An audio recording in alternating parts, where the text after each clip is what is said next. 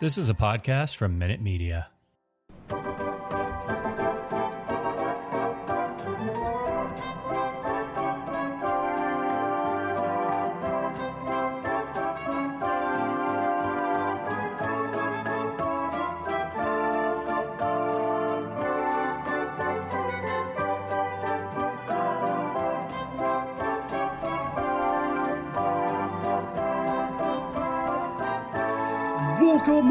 Sox fans. Here are the bastards of Boston baseball. Welcome, everyone. The bastards are back for this Monday edition of the podcast. We are brought to you in part by the Minute Media Podcast Network. The Red Sox just wrapped up a three game set with the Tampa Bay Rays losing the series two games to one. They are currently in fourth place in the American League East, three games behind the Yankees and Toronto, who are tied at the top, both 10 wins, six losses. Yankees just destroyed Cleveland in the Bronx like they always do. Quick disclaimer for any first time listeners this is not a Homer podcast. We call it How We See It. When the Red Sox are dominating, we will celebrate that. When they are getting destroyed, we will be critical and at times savagely blunt. If you are easily offended, press the stop button immediately. But for those who embrace it, Let's get rolling. I am Terry Cushman coming to you from Myrtle Beach, South Carolina, by way of Windham, Maine. You can find me on Twitter at CushmanMLB. You can find the podcast account at bastards underscore Boston. Joining us tonight from the city of Providence, Rhode Island, Charlie Smith. Charlie, how are you? Oh boy, it's going to be an exciting show tonight. Um, yesterday was rough. It was a rough birthday. Let me say that much. Rough, rough. Yeah, it's uh, hasn't been a fun week. I mean, the Red Sox have lost five out of their last seven, and some of those losses pretty painful. We'll be getting into those shortly. Also joining us tonight from the nation's capital by way of Newport, Rhode Island, Joe Goddard. Job, how we doing, everybody? Uh, I'm doing okay. I was at the ballpark today enjoying the Giants tromping the Nationals, so I, I unfortunately had to watch today's game after that, and uh, only just wrapped that game about 45 minutes ago. So I got some fresh takes.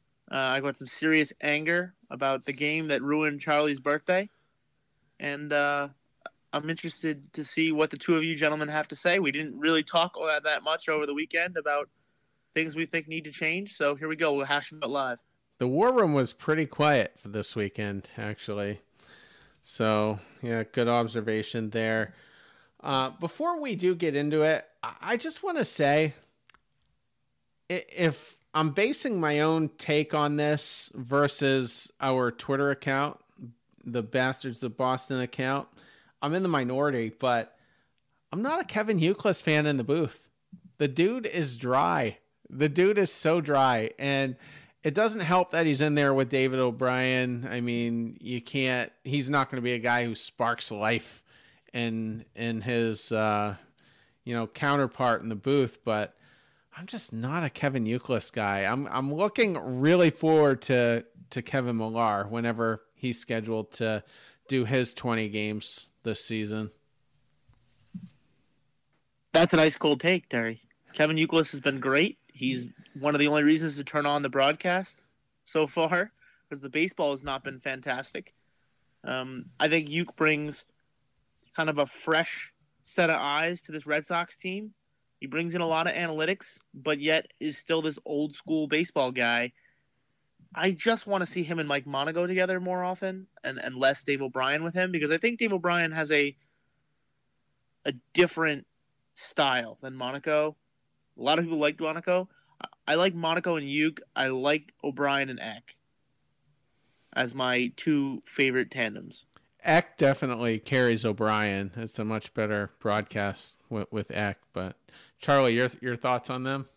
Yeah, uh, I, I don't think the Red Sox are gonna, you know, fire Kevin Youkilis because the Red Sox are sucking, similar to how they uh, they did a former, uh, literally uh, one of my favorite voices ever, uh, Don Orsillo. I think what they did to him was a travesty, and it, it's it's it's brutal. But Kevin Youkilis has not been the worst part about 2022 so far. To be completely honest, I'm just it's just boring. I mean, when we're we're not getting hits like we're going to talk about later and it's just a boring game, you can't fall back on the guys in the booth to entertain you like you used to. And I'm curious. I thought Middlebrooks would also get some booth time, but he's been in the studio with with Tom Caron, so I don't know if he's going to get some time. I'm not expecting a lot out of him, but I'd like to at least see it. you know. You know, I actually think he might be very good. Um, he brings a, a different take, right? He spent a little time in the majors, a lot of time in the minors, a little bit of different experience. He married Jenny Dell, so there's some stories there, um, and also that experience there because Jenny Dell is uh, one of the best at her job as a sideline reporter and is now working for, I believe, ESPN. So I'd like to see kind of what what Middlebrooks brings to a broadcast. I wouldn't mind seeing it at this point either, but all right, so Red Sox lose the series, so the format for this show is the weekend shit list. Um, hopefully that doesn't offend anyone. That's about as vulgar as we get here. Although Andrew did drop an f bomb late in the last show, which you know, hopefully uh, we'll we'll curb.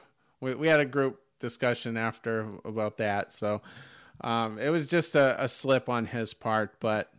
But the Red Sox literally suck right now. So a lot of items on the shit list. Charlie, go ahead, lead us off. Yeah, so I mean, real talk. The first game kind of went off. It, it was kind of nice to do what we did.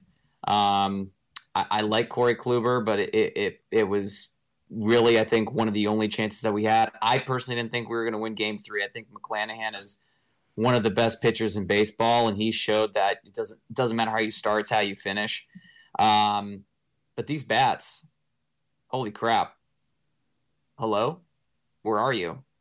Game two on my birthday, I'm sitting enjoying. Well, should have been a really nice dinner. The servers kind of sucked. Um, the service was awful. Uh, and the only thing worse than the service in the restaurant that we went to were the Boston Red Sox for nine innings yesterday. They could not do anything. Garrett Whitlock pitched a fantastic game, and this is something that we talked about, uh, you know, a week, two weeks ago. But there's no hitting. You cannot live on this. You cannot live getting two runs of offense for a game. Not against Tampa Bay, and they just showed you why. Two runs in the top of the tenth inning, and then they blew it in the bottom of the 10th inning. You figure maybe they allow one since the runner is going to be automatically at second base.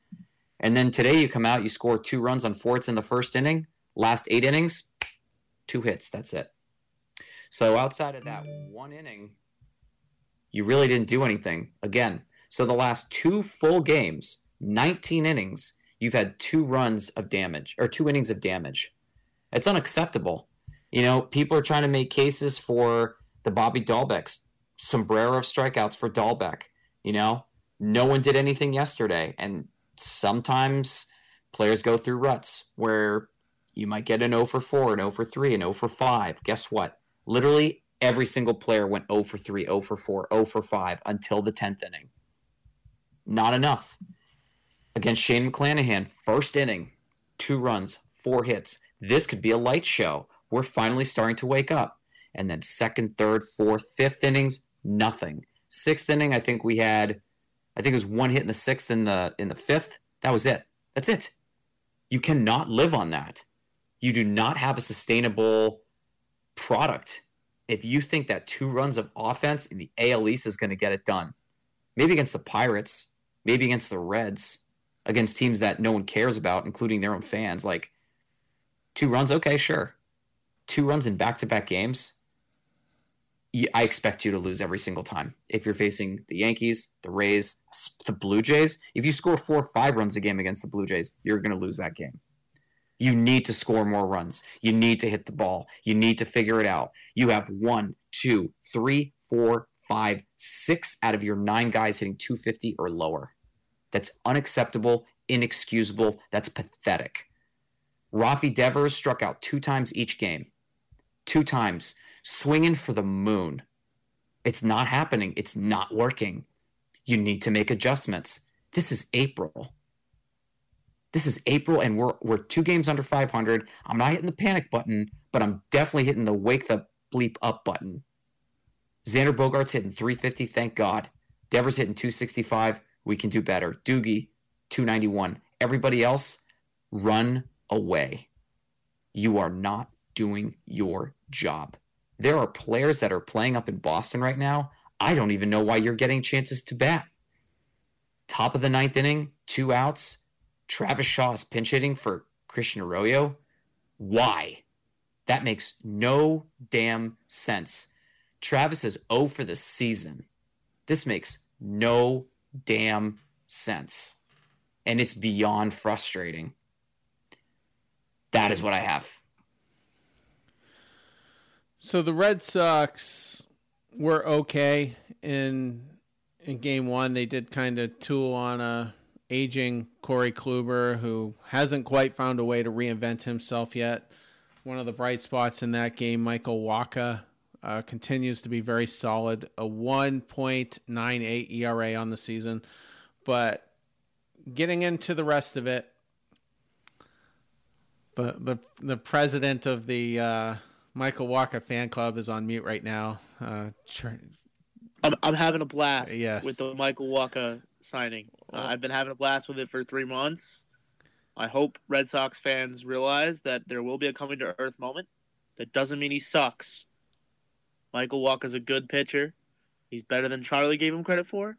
He's better than everyone who listens to Charlie gave him credit for, and he's three times better than what Terry gave him credit for.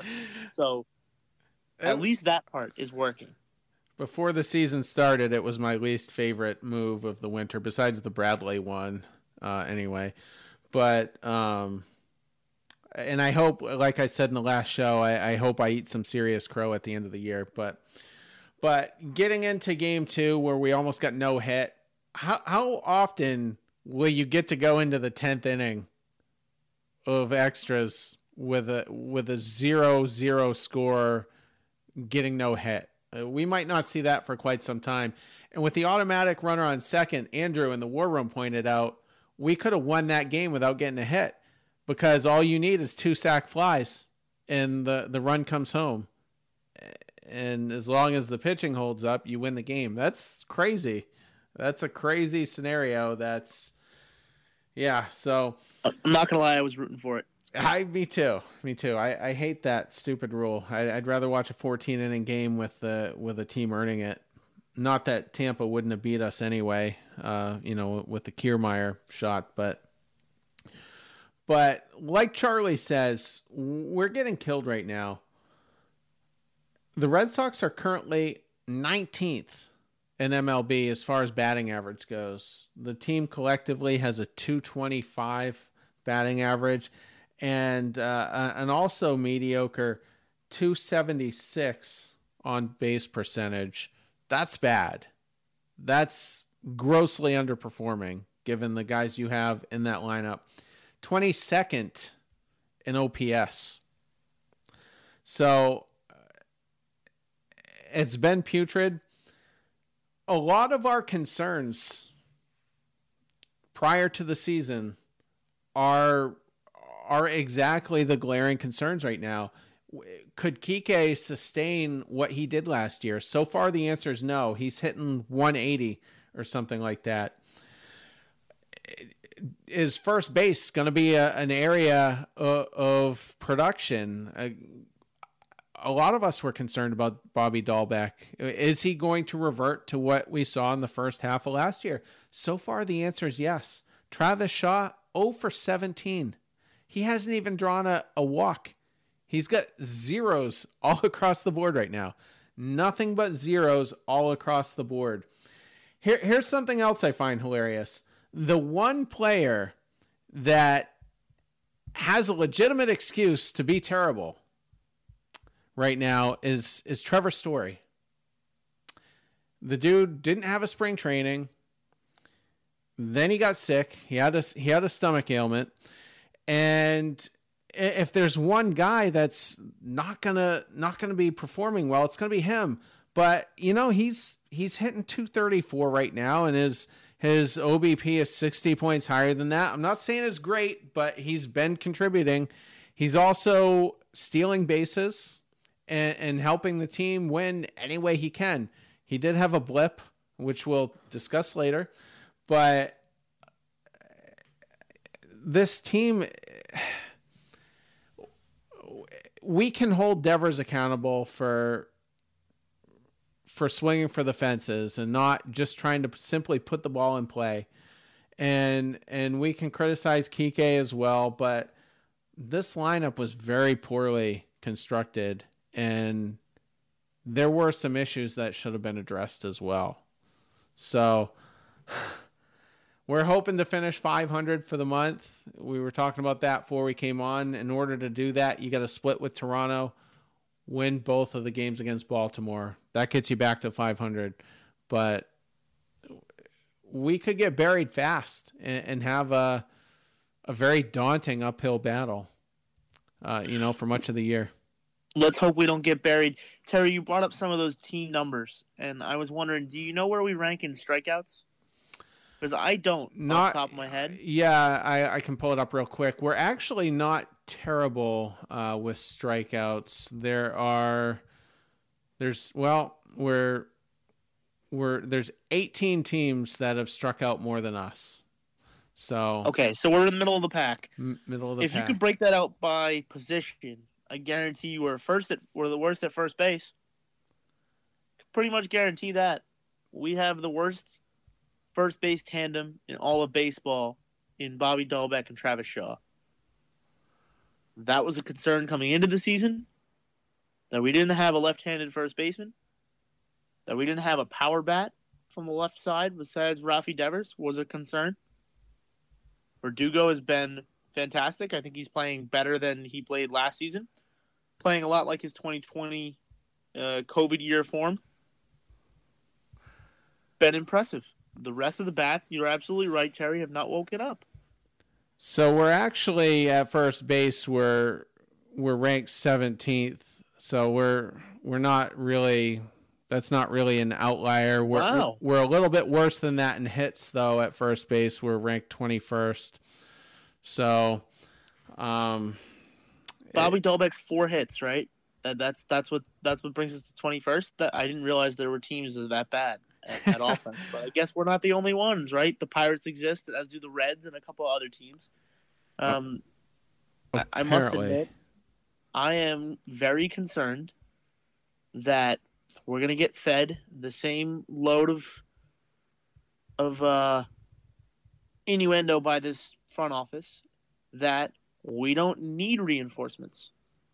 We don't need changes because they're coming from inside. They're internal.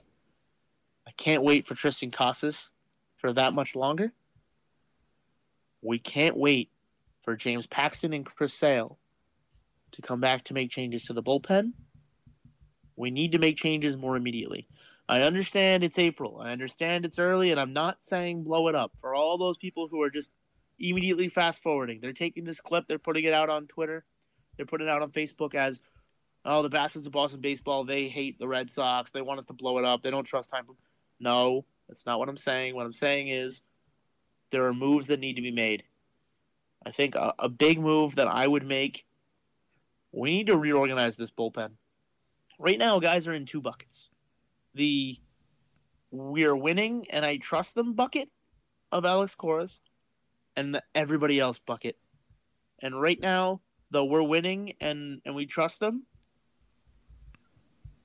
Cora has Hansel Robles in that bucket. I don't think his blown save over the weekend uh, counts. I know those are unearned runs because of the error by Trevor Story. We'll talk about that later.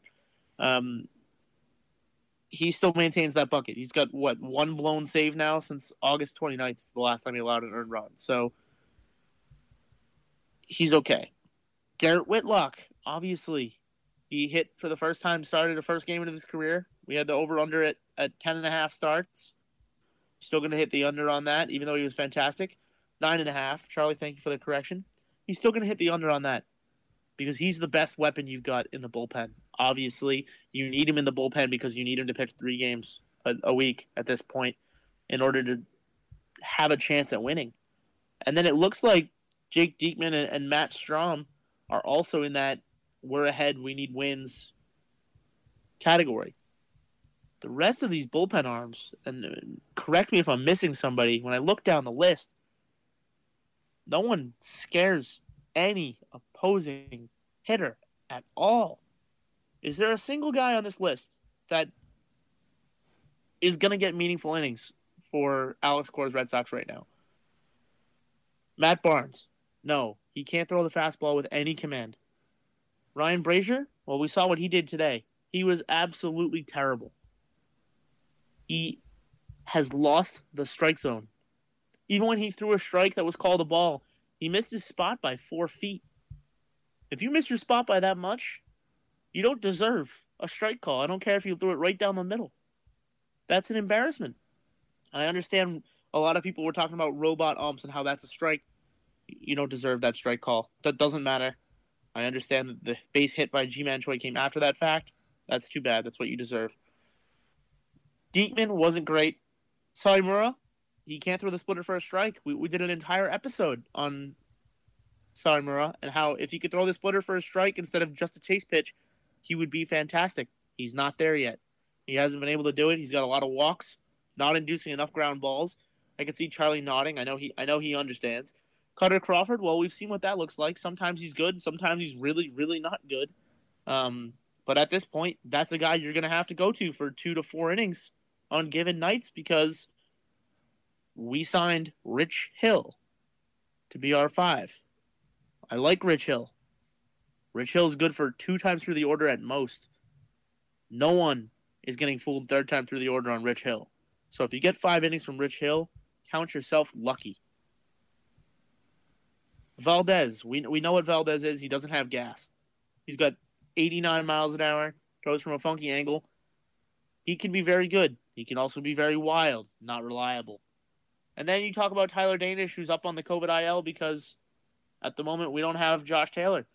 I trust Josh Taylor, but I need Josh Taylor to come back and be Josh Taylor of 2019, 2020, not Josh Taylor of last season, uh, right up until the end. I am concerned about this bullpen. We're not going to see James Paxton back in the rotation and, and slide one of these guys from the rotation to the bullpen until at least July. And that is assuming that somebody else doesn't get hurt in the interim. The bullpen needs one more piece at the very least. And I don't think it's coming internally. I question the management of the bullpen as well. Phillips Valdez didn't have it today. And Will Venable, who's the acting manager right now because Alex Cora is out with COVID, brought in Ryan Brasier with the bases loaded, no outs. Terrible move. And and who See, I, I understand that move a little bit, Terry, because you have to go to a guy who can get you a strikeout in that situation. And and Brasier does throw gas. He's very different than Valdez. He gives him a different look instantly off the bat there.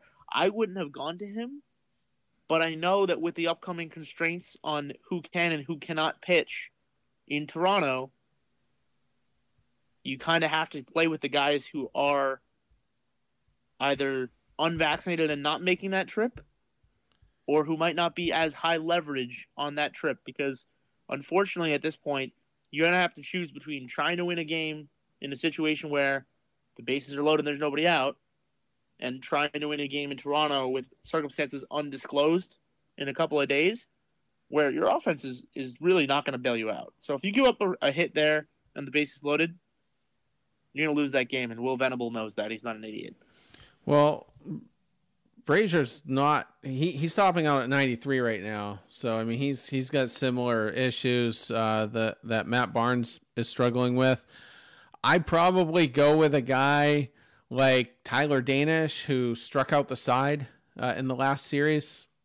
get you some punch outs. In his one appearance uh, this series, he he didn't uh, strike out anyone, but got out of the inning cleanly.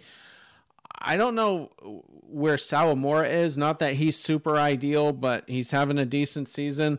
And then Matt Strahm has been very reliable out of that bullpen. I would have went with Austin Davis too, but he had pitched the two days prior, so I, I can see why you, you, might lay off of him, uh, you know, and not use him for a third day in a row. But but Brasier just, I I only like him in a clean inning, not not in a bases loaded situation. And Rich Hill was okay uh, but they took him out after four innings, uh, right as the order was coming through the third time. So that seems to be the mentality for him. But maybe I, I let it ride for one more inning. He wasn't super sharp today. Had uh, let's see, three walks, only struck out one, but a lot of that was in the in the first inning as well, and he was lucky to escape that with with no runs. But Charlie, go ahead. Yeah, I mean, similar to what uh, Job was saying. Um, before Valdez pitched today, Valdez was damn near perfect. So maybe this was just an ugly blemish. Sure, chalk it up like that. Call it one. Let's just see what happens for him moving forward. I don't want to poo poo Phillips Valdez just yet. Uh, if we start like railing into this entire bullpen, that's going to be very bad very quick.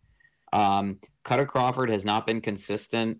Uh, Hansel Robles before that um, kind of ugly game reared his head. Just he was just completely out of the zone as soon as that happened.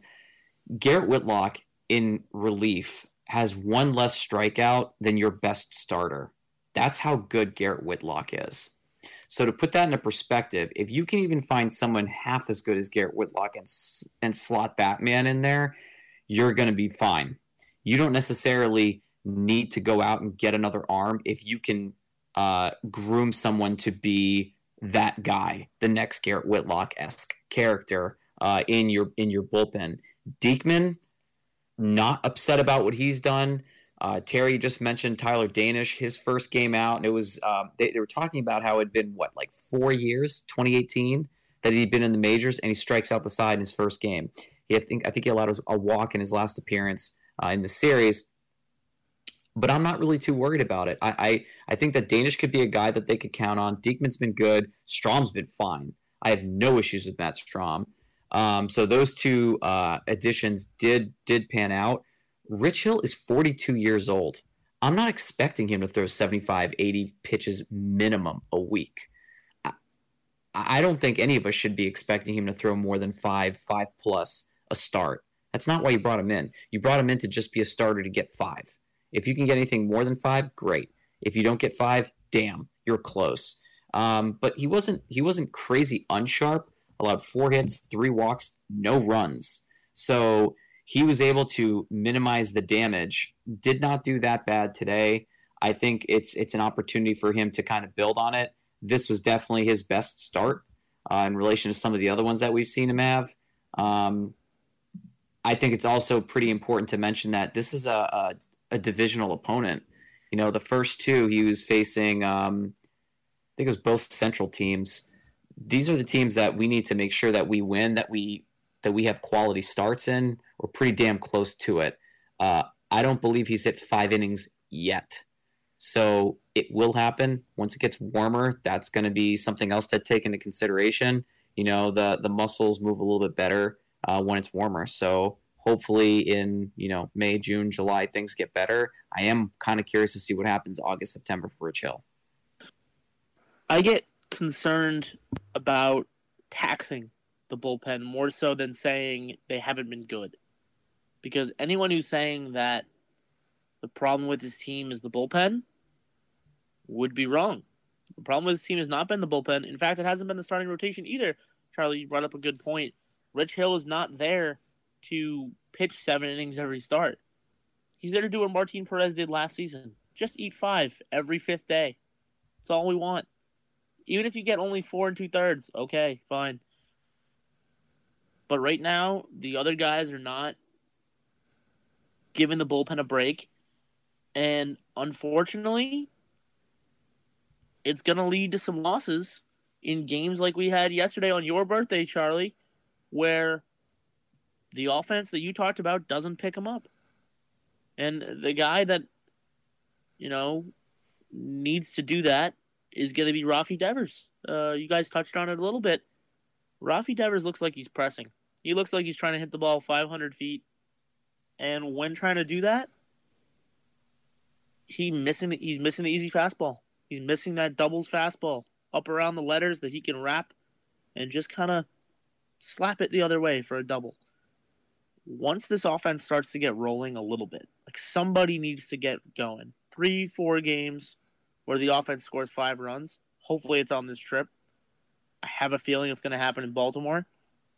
And and Rafi kind of takes a deep breath, realizes he doesn't have to do everything himself. Things will come. Good things will come.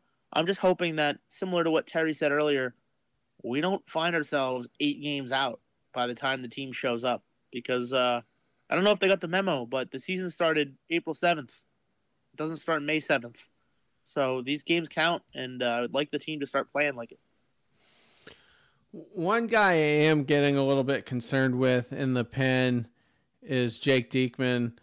Game one of the series, he very nearly blew it, walked three people uh, in that last inning. They had to go to Matt Barnes, of all people, to get the final out, which luckily did happen because we would have got swept. And then just today, he comes in with runners on, throws a wild pitch. Kiermaier scores. And then in the next inning, Yandy Diaz hits a home run off of Diekman. So uh, if he's going to be a high leverage guy, he's gotta he's gotta get that command uh, a, a, little sharper and uh, not be letting guys on base or, or balls go over the fence.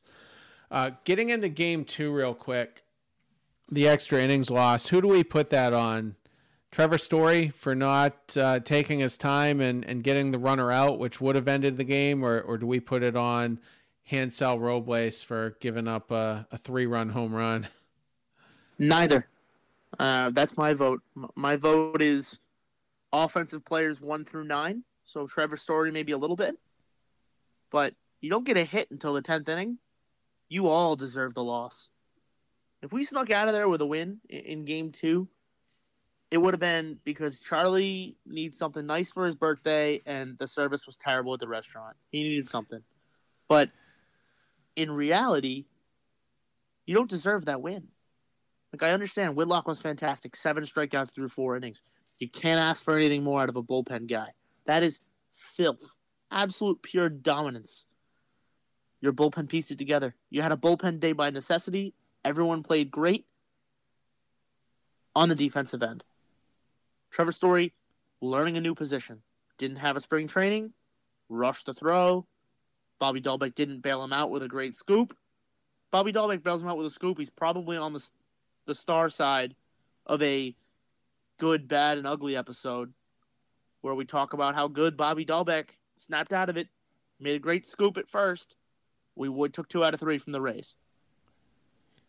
But instead, I'm going to mention the fact that he struck out three times today. The offense in game two literally did nothing. It was not worth watching for nine innings and, and nine and a third innings, really, uh, on on game two. It's upsetting. I don't blame Hansel Robles at all. He's been fantastic. He was clearly shaken up by the fact that that play wasn't made, and he he grooved one to Kevin Kiermaier, who is a killer. I want him on the Red Sox just so he's not playing against us in the AL East. My God, do I hate playing against him. Charlie, what do you think?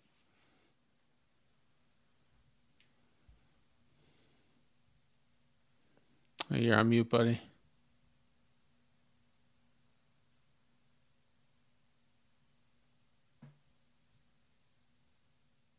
Okay, well, we seem to have some tech issues there with, with Charlie. We'll get him back in just a second.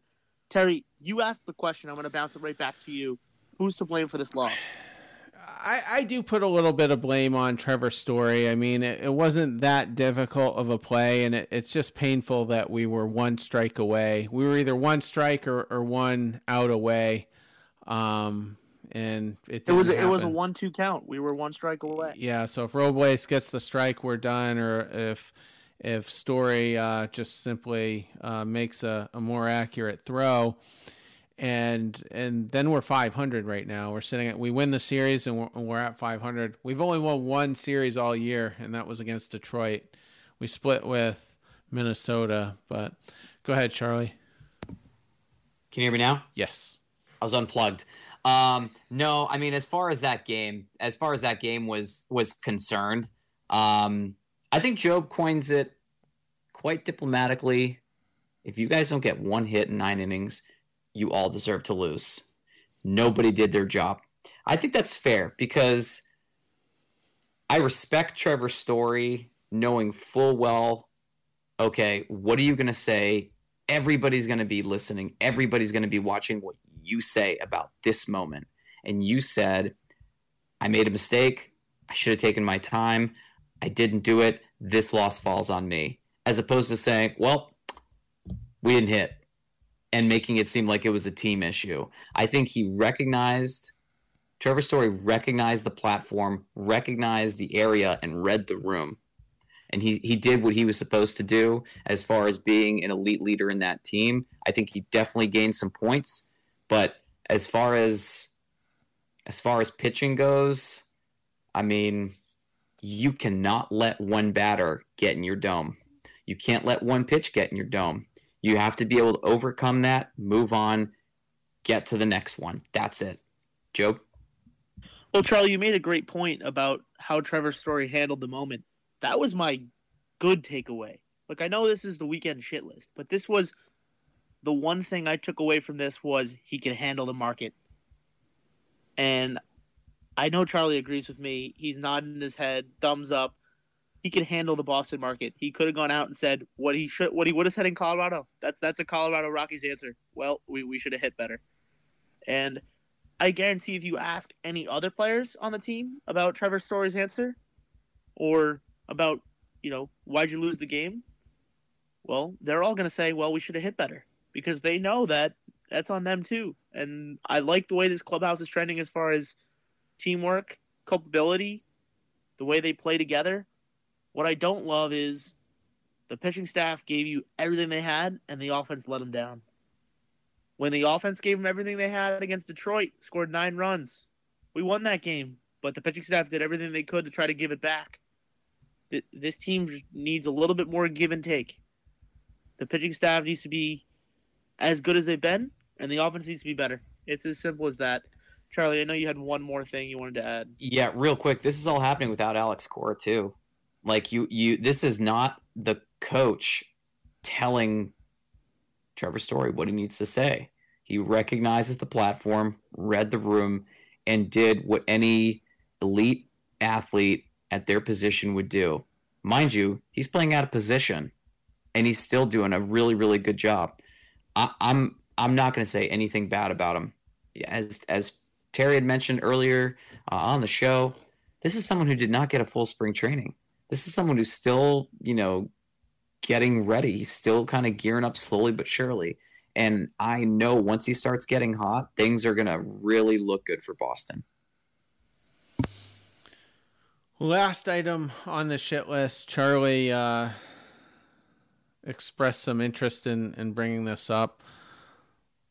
New York Yankees fans throwing stuff at Cleveland Indian outfielders. Oops, I slipped. Cleveland Guardian outfielders, uh, specifically uh, Oscar Mercado out in center field. Um, a lot of it's not just with the Guardians. A lot of teams, players are getting harassed out there. Alex Verdugo uh, spoke about it. wasn't phased by it though, and it's disgusting. And it was so bad. So much debris was getting thrown at these players that actual Yankees players were running out to center field to tell their own fans to knock it off. And As they should. Let, let's be honest. I think the, the players did the right thing there, the Yankees players. I know John Sterling on the call. I don't know if either of you saw that. Was talking about how those aren't real Yankee fans. Those are hooligans. They don't deserve to be at Major League ballparks. I agree with that as well. I was em- embarrassed by Yankee behavior there, but they were going back and forth um, all all game with the the outfielders, and they're going to ruin it for good fans. They really are. Charlie, um, what did you want to add to that? Anything? No, I wanted to let Terry finish his point first, and I'll, I'll go after Terry. Yeah, I mean, I was just getting into the fact that the the, the Yankees are that fan base is just t- terrible. Is is putting it lightly. It's a toxic, toxic fan base, and I, I'll I'll point out one more thing after Charlie makes his point. So go ahead, Charlie. Seldomly have I ever seen a team win that wasn't like I don't know the last game of the season where l- people are looting or doing dumb stuff and whatever. I've never seen a team walk off, celebrate, and then have to run to one part of the field to prevent their fans from continuing to embarrass their their team. These idiots in right field may have forgotten that we almost didn't have baseball twice. We had the COVID season and then the strike. And you bleeping morons thought it would be a wise decision to throw trash, beer bottles, beer cans, hit an umpire, and continue to, to, to throw inappropriate signs with your fingers and your hands to uh, just I mean, honestly, it's going to be really hard for someone to tell me that there's a fan base out there worse than New York. That was absolutely embarrassing. Like you're clearly showing, you're showing why your team is so trash. You have one title in 21 years. One. And you bought that title. You bought 2009. Your fans will do anything. These fans will do anything to try to be relevant because all they do is, but we've won 26, 27 titles. We've won 27 titles. You guys are garbage, blah, blah, blah. You know what? That narrative is over. It's been 12 years since you've been relevant. And by relevant, I mean World Series winners. You've won one time in the last 21 years. You guys aren't even on the planet your fans should not be acting this way. If you're Yankees brass, you clearly have videos. Honestly, if there's one Yankee player I feel bad for, it's Gleyber Torres. Gleyber Torres couldn't even celebrate his his game winning hit because halfway through, his team isn't celebrating with him. They're you got Giancarlo Stanton, Aaron Judge putting up hands saying, "Guys, guys, stop! Like, what are you doing? What are you doing?" It's an embarrassment. Myles Straw ended up climbing up the rail to get in the face of some of these fans who just continued on acting foolish. They were they were chanting Spider Man today, not as a compliment, but they were calling him all sorts of stuff, and it rained booze when Myles Straw got announced as far as the lineup cards went today. If you are a Yankees fan that was there throwing anything, you should be embarrassed. Not as a Yankees fan, not as a baseball fan, as a human being. Because if someone did that to you or your kids, how would you feel? You are garbage. You are what you throw. That was disgusting. Disgusting. And you hide behind that wall, that facade. I'm I'm done. Like I don't need to go to Yankee Stadium ever again if that's going to be how they're going to they're going to be treating opposing teams because these are the equivalent to like keyboard warriors that hide behind a keyboard and type these obscenities and whatnot. These morons would never say stuff like that to Aaron Judge's face. They would never say that to Myles Straw on the street. They'd get dropped. They would get absolutely destroyed. So I, I feel like every single clown that was in right field and left field doing all that crap should be banned from Yankee Stadium. Be done with it. I agree, and I just want to add one last thing that I I really thought of this while Charlie was speaking, but what it's really going to do is ruin the athlete fan relationship across sports.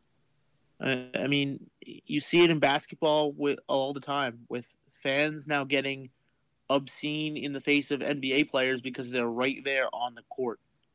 Well, now players are going to be less and less likely to engage with fans it, it's not good for the sport. It's not a good look for your city. Charlie, you're absolutely right. It's an embarrassment. And I, I really think the Yankees organization needs to take steps to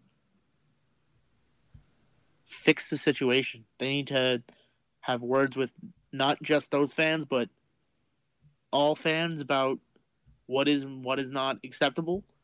Um, there needs to be some some messaging and some lessons being taught around baseball, and I think it's only going to get worse as sports gambling becomes more prevalent and people are losing actual money, as well as you know their feelings being hurt or not. Charlie and I love to tell this story, and I feel like we're kind of telling it too much. But one last time, I'll go over it. We Charlie and I were at Fenway last September at a Red Sox Yankees game, and we were in straightaway center field. It was late in the game. A lot of drinking had been had by a lot of the people sitting around us, and there were these young kids just a few seats to our right and or to our left, actually, in the same row and there was a Red Sox fan antagonizing the you know what out of a Yankees fan. And Charlie and I have different personalities on how we would handle this situation. Charlie, being the peacemaker, wanted the, the Red Sox guy to just leave.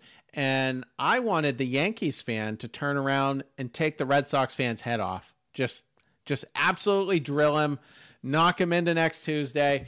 And I was fine with that. I was fine with a Yankees fan tra- just utterly knocking out a Red Sox fan because the Red Sox fan was being an idiot. And and that's how I am. I'm just all about decency. And it's just it's just too bad that it didn't happen. The guys left and um, yeah, so um, so yeah, so you know, people need to be decent to each other, regardless of who you're rooting for, what venue you're at, whatever. We're gonna get kicked off this call in ten minutes. I'm seeing. I've never seen that before. So, so we're on a timer all of a sudden. Um, real quick, we we don't have to get too much into it. Um, there were some bright spots uh, this weekend. Kutter Crawford was lights out in a in a long relief uh, role. That was in game two, I believe. Yeah, he pitched three innings uh, struck out five in that appearance. So, um, so yeah, so good there. And uh, real quick, I'll get you guys' take on this. Garrett Whitlock is a starting pitcher. He's a starting pitcher. And as Charlie said, he's basically leading the team in strikeouts. And I don't know how you take him out of this rotation when he gives you a performance like that. And just for the record, four innings pitched, only gave up one hit, walked nobody, struck out seven in four innings. He is the ace of the staff. He will pitch better than Chris Sale when Chris Sale comes back. Garrett Whitlock's numbers will be far and away better than Chris Sale's.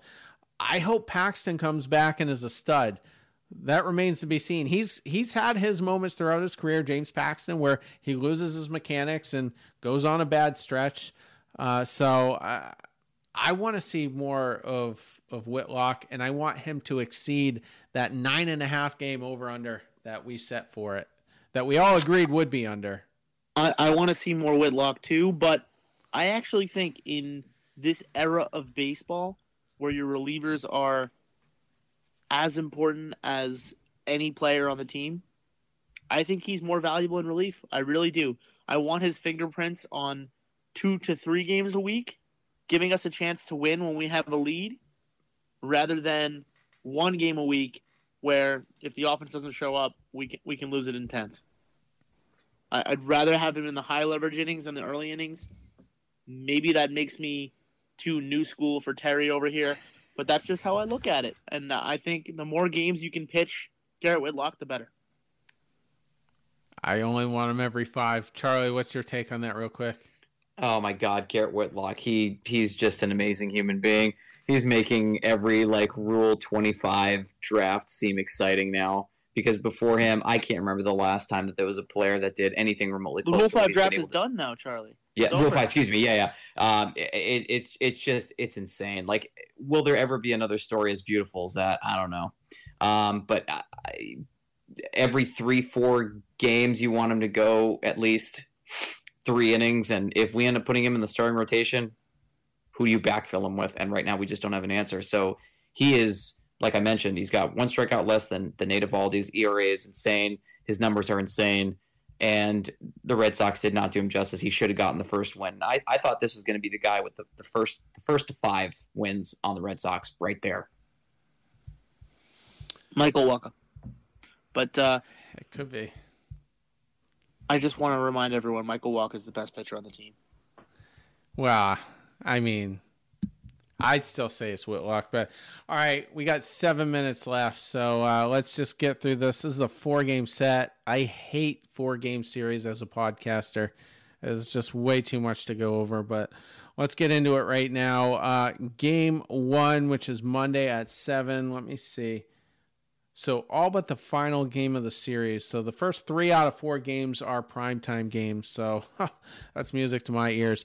Nathan Eovaldi versus Jose Berrios, who looked a little bit better in his second appearance. Berrios didn't get out of the first inning against the Rangers, um, but uh, our sure-handed Eovaldi going up. Uh, Charlie, who do you like in that one?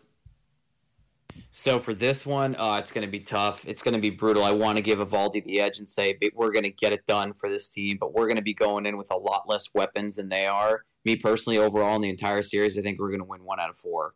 I think this is going to be the game that we get it done. So I'm really hoping that Eovaldi gets the win. I agree with Charlie. This is the only chance you have to take a game in this series. We won't spend much time on the next uh, game. Nick Pivetta versus Kevin Gausman. I think we're just hoping to see Pivetta not get shelled and perhaps uh, get himself into the fifth inning with no more than a few runs given up. Charlie. Same thing. I'm praying you don't get he doesn't get blown up again. Um, that's that's literally all of these all of these folks coming up. We need Nick Pivetta to go six innings. Uh, it doesn't matter if he's getting shelled or not. We just need the bullpen to, to get a break, and especially without Tanner Houck uh, available in this series because of his vaccination status. We can't afford to tax the bullpen any more than it's already going to be taxed. We, we need a good start from Nick Pivetta. They're going to lose the game, but hopefully he can go six. Gausman uh, went, I think, eight innings in his uh, outing this past week with the Red Sox. So, uh, struck out uh, a number of guys as well. I want to say seven or eight people. So, yeah, hard to pick the Red Sox in that one. Game three, Job's boy Michael Wacha versus Ross Stripling. I think this is a winnable game for the Red Sox, but go ahead, Charlie. It's a winnable game, but when you look at the offense that they have and the offense that we should have, uh, they have the edge there too. And Wacha hasn't pitched a dud yet, and I think this is probably the most appropriate time to pitch one. So I'm still going to go Toronto for the rest of the series. I take Toronto here not because I think Michael Wacha comes back to earth, but because I worry that Nick Pivetta is going to give us three innings and there won't be any bullpen arms behind Michael Wacha to, to hold down this offense, and we're going to lose this game, unfortunately, and and the series three to one. I'll take the Red Sox in that one. Um, game four, that's the 3:07 p.m. game on uh, Thursday. That's a TBD versus Alek Manoah uh, who's been pitching as well as many of us expected he would pitch. So that TBD will be Garrett Whitlock. It will be all right. Well, that's and Manoah's going to win that one too. Sorry, guys, but how Manoah's many on fire? Innings can we get out of Whitlock? Four, five ish. You don't maybe think if you're lucky. He didn't. He was so efficient. He didn't even come close to sixty pitches. In the last one, it might have been uh, just over forty. So I'd love to see him get stretched out to the 80 ish, but I guess you got to pitch 60 before then. So, right. Got to be diplomatic. Yeah. So, uh, but I love seeing Whitlock uh, start anyway. So, uh, th- final thoughts, Job? Uh, no, that, that those were my final thoughts. I think, unfortunately, we, we lose that game. I know that we are short on time, Terry, so I'll, I'll pump it right back to you. Yeah, all right. Well, we will wrap on that. Hopefully, we'll at least salvage a split in this Toronto series to kind of keep ourselves treading water. Uh, everyone, uh, have a good start to your week. Hot Take Tuesday will be out tomorrow. Uh, enjoy that and take care.